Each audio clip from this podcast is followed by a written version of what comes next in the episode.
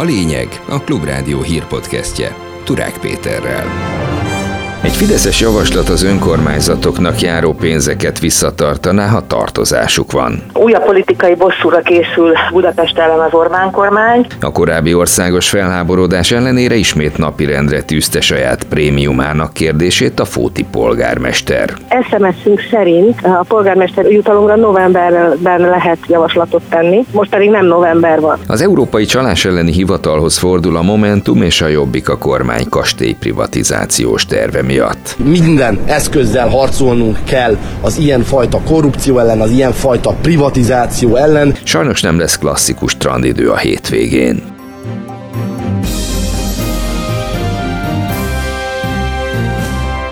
Ez a lényeg a Klubrádió hírpodcastje június 30-án. Már is mondom a részleteket. Egy módosító javaslat az önkormányzatoknak járó pénzeket visszatartaná, ha tartozásuk van. J. Német Erzsébet, a DK politikusa szerint Budapest járhat a legrosszabbul, mert a szolidaritási adó meg nem fizetése miatt, ha az államkincstár visszatartja a jogosan járó pénzeket, azt a közösségi közlekedés és az intézményrendszer is bánhatja. Újabb politikai bosszúra készül Budapest ellen az Orbán kormány. A költségvetést megalapozó törvényhez nyújtottak be olyan fideszes módosító javaslatot, amely szerint meg lehetne fosztani az önkormányzatokat az állami támogatástól, ha tartoznak az államkincstárnak. Magyarul, ha Budapest nem fizeti be jövőre azt a 75 milliárd forint szolidaritási adót, amit az Orbán kormány, illetve a fideszes többség kiszignált a fővárosra, akkor az államkincstár vissza fogja tartani a budapestieknek járó állami támogatásokat. Kis Ambrus főpolgármester helyettes szerint ez a kormány válasza arra, hogy Budapest a bírósághoz fordult az aránytalanul nagy szolidaritási adó miatt. Ezek szerint a kormány júliustól beszünteti közösségi közlekedés, mint kötelező feladat finanszírozását, és nem utalja azt az 1 milliárd forintot, amit havonta eddig utalt közösségi közlekedés működtetésére. Viszont ha ez a helyzet, akkor mi sem tudjuk teljesíteni a megállapodásnak azt a részét, hogy az agglomerációs közösségi közlekedés működtetésére havonta utaljuk azt az 548 millió forintot, amit eddig megtettünk, és amit a MÁV és a Volán kapott azért, hogy működtesse ezt az agglomerációs közösségi közlekedést. A fővárosi önkormányzat a működéséhez a kormánytól nem kap pénzt, eddig ez a 12 milliárd legalább jött, láthatólag most ez innentől ez sem fog érkezni. A korábbi országos felháborodás ellenére ismét napirendre tűzte saját hathavi prémiumának a kérdését a fóti polgármester, tudta meg a Klubrádió. A fideszes képviselők az előkészítő szakaszban már zöld utat is adtak a javaslatnak, annak ellenére, hogy az ellentétes az önkormányzat működési szabályzatával, és mindezt egy nappal azután, hogy Szijjártó Péter új akkumulátor összeszerelő üzemet jelentett be Fóton. Varga Nóra független helyi képviselő azt mondta, a bizottsági ülésen először eltitkolták, hogy a polgármester plusz juttatása a tárgyalt napirendi pontok között lesz, arról az ellenzéki képviselők csak a helyszínen értesültek. Tegnap volt a pénzügyi, jogi és gazdasági bizottságnak egy előre meghirdetett ülése. A bizottsági ülés előtt osztották ki ott helyszínen, papír alapon ezt az előterjesztést. Nem volt fönt a honlapon sem az egyéb előterjesztések mellett. A 6 fideszes bizottsági tag egyhangulag megszavazta a polgármesternek ezt a 6 havi jutalmat. Ez azt jelenti, hogy a pénzügyi, jogi és gazdasági bizottság javasolni fogja a jövő heti képviselőtestületi ülésen, hogy a testület szavazzon meg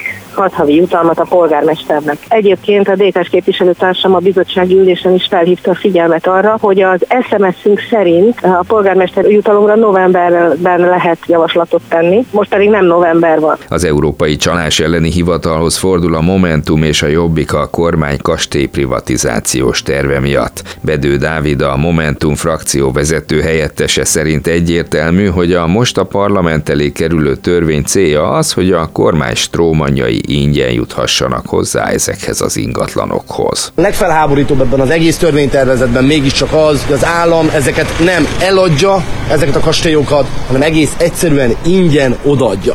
És ismerjük pontosan ezt a rendszert, 13 éve ebben élünk, ezeket a kastélyokat a haverok, oligarchák fogják megkapni, olyan kormányközeli üzletemberek és üzleti körök, akik mindent elnyertek az elmúlt 13 évben. Éppen ezért most, amikor jövő héten fogja kezdeni a tárgyalását ennek a törvénytervezetnek a parlament, mi úgy döntöttünk, hogy az OLAF-hoz fogunk fordulni. Immár hivatalos, hogy lemondott a pedagógus szakszervezetekkel tárgyaló Kisfaludi László. Megjelent ugyanis a magyar közlönyben, hogy július 15-i hatállyal távozik posztjáról a belügyminisztérium köznevelésért felelős helyettes államtitkára. Így a jövő héten még a hivatalában lesz, amikor a státusztörvény az országgyűlés elé kerül.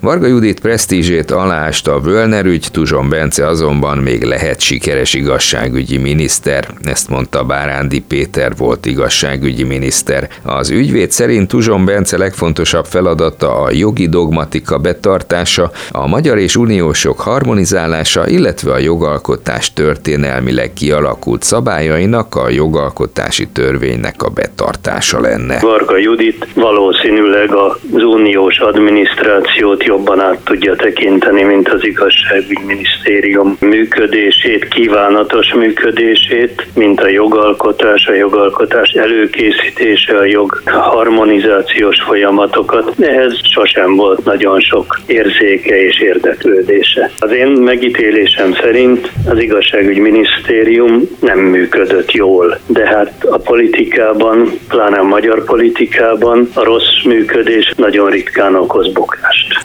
A végrehajtói kar átalakítását és az ügynökakták nyilvánosságra hozatalát kéri egyebek mellett az LMP Tuzson Bencétől, a leendő igazságügyi minisztertől. Süveg Anna, a párt szóvivője úgy véli, ha a leendő miniszter nem lép ezekben a kérdésekben sürgősen, akkor ugyanúgy meg fog bukni, mint elődje, Varga Judit. Mi az álláspontja igazságügyi miniszterként Budaházi György kegyelméről? Várhatjuk-e, hogy javaslatokkal él az akkumulátorgyarmatosítás egészségre és környezetre gyakorolt rendkívül veszélyes hatásaival kapcsolatban? Várható-e, hogy végre átalakítják a végrehajtói kar működését és véget vetnek a végrehajtói maffia vadprivatizált működésének? Várható-e, hogy igazságügyi miniszterként, de egyébként lelkes tiktokozóként korlátozza a minisztériumi hivatali eszközökön ennek a platformnak a használatát, ugyanis ezt tudjuk, hogy nagyon komoly nemzetbiztonsági kockázatot rejt magában. A jogalkotásért felelős kormányzati tagként az a minimum, hogy az általam feltett kérdésekre érdemben tud válaszolni. A dolgozókat védő munkavédelmi intézkedések növelését várják a kormánytól a szocialisták. Komjáti Imre, az MSZP társelnöke szerint ugyanis a magyar kormány a gyárak folyamatos betelepítésével egy időben elkezdte súlyosan kizsákmányolni a magyar munkavállalókat. Ez pedig szerintük elfogadhatatlan. Az itt dolgozókat már harmadannyian sem védik, mint a NER előtt tették. Nem tisztem eldönteni, hogy ez gonoszság vagy felelőtlensége, de tény, hogy tudatosan leépítették a munkavédelmi infrastruktúrát. Magukra hagyták a magyar dolgozót, kiszolgáltatva a külföldi, sokszor külföldről éppen a gyenge munkavédelem miatt betelepülő gyáriparos kényének, kedvének. Szorgalmazója vagyok a sikeres, versenyképes, fejlett magyar iparnak. Ez a dolgozóval kezdődik, akit megbecsülünk, megfizetünk, megvédünk. Ezért kellene azonnal helyreállítani, minimum 3-szorosára növelni a magyar dolgozókat védő infrastruktúrát. Májusban az ipari termelői árak átlagosan 11,2%-kal emelkedtek az egy évvel korábbihoz képest. A belföldi értékesítés árai 36,5%-kal nőttek, az export értékesítéséi viszont 1,1%-kal mérséklődtek, közölte a KSH. Főleg az exportra történő termelés lassítja az ipari termelési árak növekedését, míg a belföldre termelésnél az energiaárak növelik a termelési árakat. Erről Németh Dávid, a K&H bank elemzője beszélt a Klubrádiónak. Az valószínűsíthető, hogy tovább fog lassulni az ipari termelői áraknak a növekedése. Itt a következő hónapokban már egyszámjegyű lesz a növekedés, és az őszi hónapokban akár már 5% alá is beesett majd a mutató. Mindenképp kedvező, hiszen hogyha az ipari termelői árak csökkennek, akkor az a tartós fogyasztási cikkek esetében az inflációs nyomást azt mérsékelheti. Ez a lényeg, a Klubrádió hírpodcastje.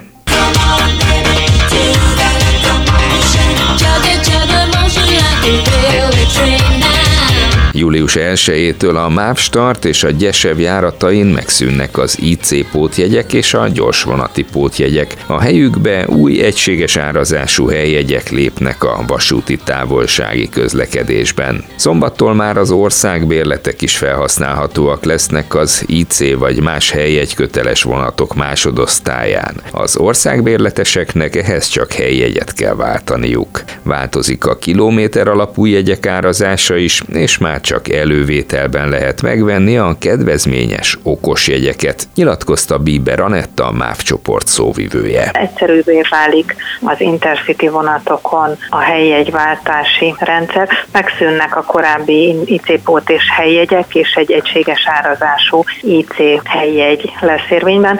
Ha elővételben vesztük meg, akkor kedvezőbb áron jutunk hozzá, mint hogyha az utazás napján váltjuk meg. További változás, hogy július 1-től kezdődően az országbérlettel rendelkezők igénybe vehetik az Intercity vonatokat, ugyanígy a megfelelő helyjegy megváltásával. Változik a kilométer alapú menetjegyek díjszabása július 1-től 30 km távolságig, 30 km távolság és a bérletek érintettségében nem lesz semmilyen változás. Ezen felül az okos jegyek érintettségében is átalakul az árazás. Legfontosabb tudnivaló az utazók érintettségében az, hogy már csak elővételben lehet megvásárolni a szinte 40%-os kedvezményt biztosító okosjegyeket, így érdemes minél hamarabb ezekre rákeresni, 60 napos elővételi lehetőség van erre.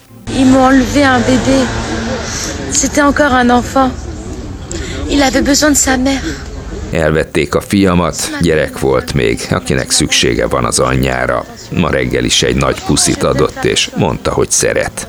Ezekkel a szavakkal emlékezett az édesanyja arra a 17 éves francia fiúra, akit egy rendőr lelőtt, és akinek esete miatt Franciaország után zavargások törtek ki Belgiumban is. Brüsszelben 27 embert állítottak elő, miután a zavargások résztvevői autókat rongáltak meg. Utcakövekkel dobálták a tömegközlekedési járműveket, betörve azok ablakait, egy személyautó pedig teljesen kiégett a belga főváros belvárosában. Még kedden történt, hogy Párizsban egy közúti ellenőrzést végző francia rendőr intézkedés közben lelőtte a fiút. A rendőrt kihallgatása után előzetes letartóztatásba helyezték, mivel az ügyészség szerint az igazoltatáskor nem volt jogos a fegyverhasználat.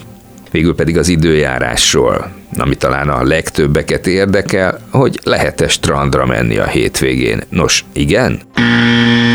Sajnos a válasz az, hogy megint nem sikerült igazán összehangolni a naptárt és az időjárást, hiszen a pénteki strandidő után a hétvégén némileg elromlik az időjárás. Pénteken ugyanis a napos időt eső nem zavarja meg, és a felhők is csak helyenként, a csúcsérték pedig 25 és 30 fok között várható. Szombaton viszont erősen megnövekszik a felhőzet, és szorványosan eső is kialakul. 21 és 29 fok közé csökken a hőmérséklet, a szél pedig megerősödik. És vasárnap is hasonló lesz az idő, de pár fokot még tovább csökkenhet a csúcsérték.